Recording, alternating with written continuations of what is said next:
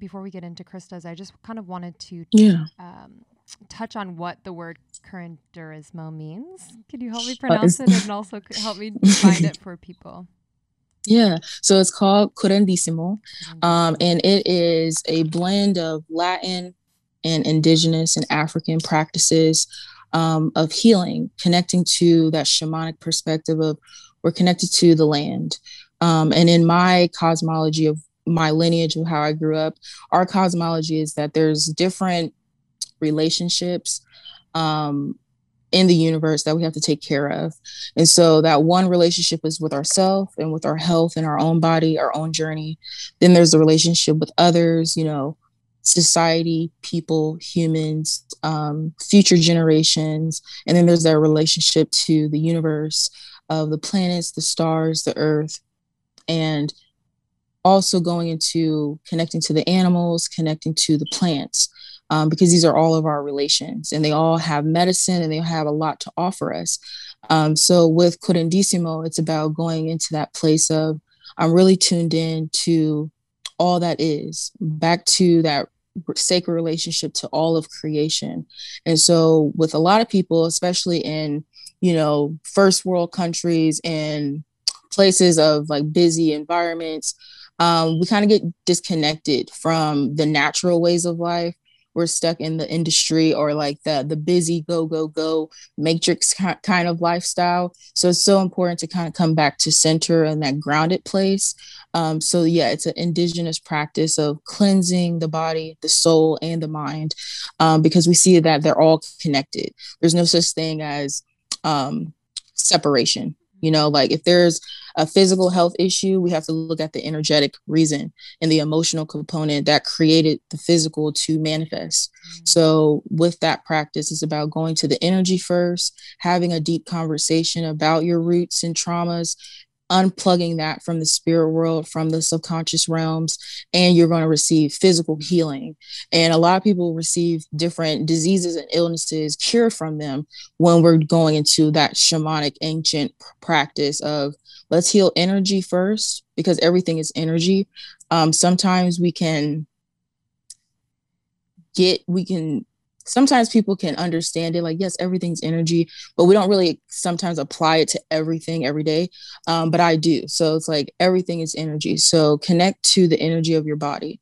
You know, if if there's something wrong, we have to really examine that and heal it and you'll see physical results. So it's the same thing, the same concept of what people are talking about now with manifestation. You put an intention out there, that's the energy.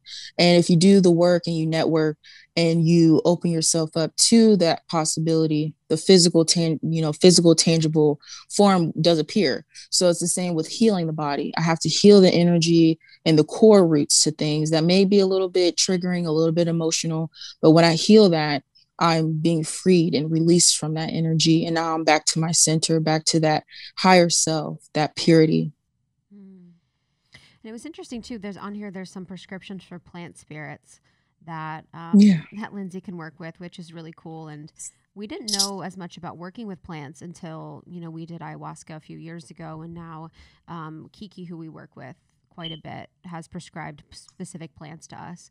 So when you're going through the shamanic experience, do you have these plant energies coming to you with their own special vibration that is a vibrational match to Lindsey, or what sort of the communication with the plant realm? Mm. So when we're doing going into the spirit world, I definitely see the, the person's full body. So I'm seeing her laying down in her space. I can actually see that through like a bilocation of like, okay, she's laying there, she's peaceful. And sometimes during a shamanic healing, I have to kind of remind people, keep breathing, Mm. keep going into that centered place. Um, but through that, I can also see the people's organs. I can see your whole body. And spirit is going to guide me to see, okay, her heart needs a little bit of healing. Her lungs has something inside of it. We have to cleanse it. Um, and so it's different for different people about different organs in different areas um, on their back or on their neck that's holding a lot of tension, a lot of old energy that needs to be released and extracted out. Um, so through that, as I'm cleansing the body, and it's kind of like, you know, an energetic um, form of being a doctor You know, you're really being very gentle. I have different tools and different plant medicines that I'm using to help me cleanse these organs in different areas that spirit is guiding me towards. Um, but through that, I'm seeing flowers. You know, spirit is saying she needs to work with this to heal this issue. Um, and so for that, flowers do speak to us.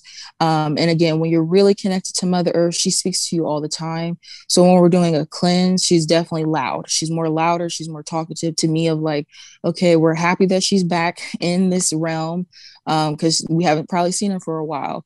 Um, so help her connect more with her intuition, more with her femininity through these certain plants.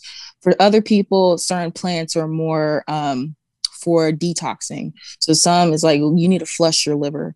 You know, after the session, we have to talk about it. You have to flush your liver because it's real. It really has a lot of grease and a lot of old um, oils in it, and I can see that. Um, and I always have people, you know, check with your doctor to see that, and a lot of it is confirmed of like, yes, you need your or your your liver or your kidneys cleansed. Um, so I always say use. I always go the natural route of here's some medicine for this particular issue and you will be okay right? So mother earth's great spirit tells me those things of she needs a flush or she needs to not flush but she needs to strengthen you know her boundaries. Maybe she needs more psychic medicine to kind of protect herself. Um, for other people it's more of womb medicine you know because i do womb healing. So some people need certain plant medicines for their ovaries for their uterus to get stronger with strength um, but also to release grief if there's been certain traumas that's happened in someone's womb. So yeah the flowers and the herbs talk to me through the spirit world all the time. Um, plants have a very beautiful language language of energy um, and they're very telepathic very telepathic. So when i'm in the spirit world it's more louder of like hey we want to join her we want to work with her. Um, and they kind of tell me a time frame. Usually it's like work with us for a month. You'll be okay. You'll see the difference of how the plants kind of entered your life as a teacher. Thank you so much for tuning in to Morning Microdose by Almost 30. We hope you enjoyed waking up. As always, we encourage you to take what resonates and leave the rest.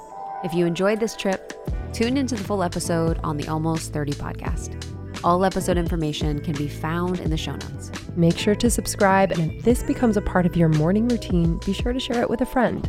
We have new inspiring doses Monday through Friday.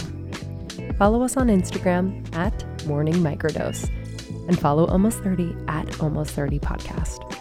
Thanks for listening. We'll see you in the Vortex.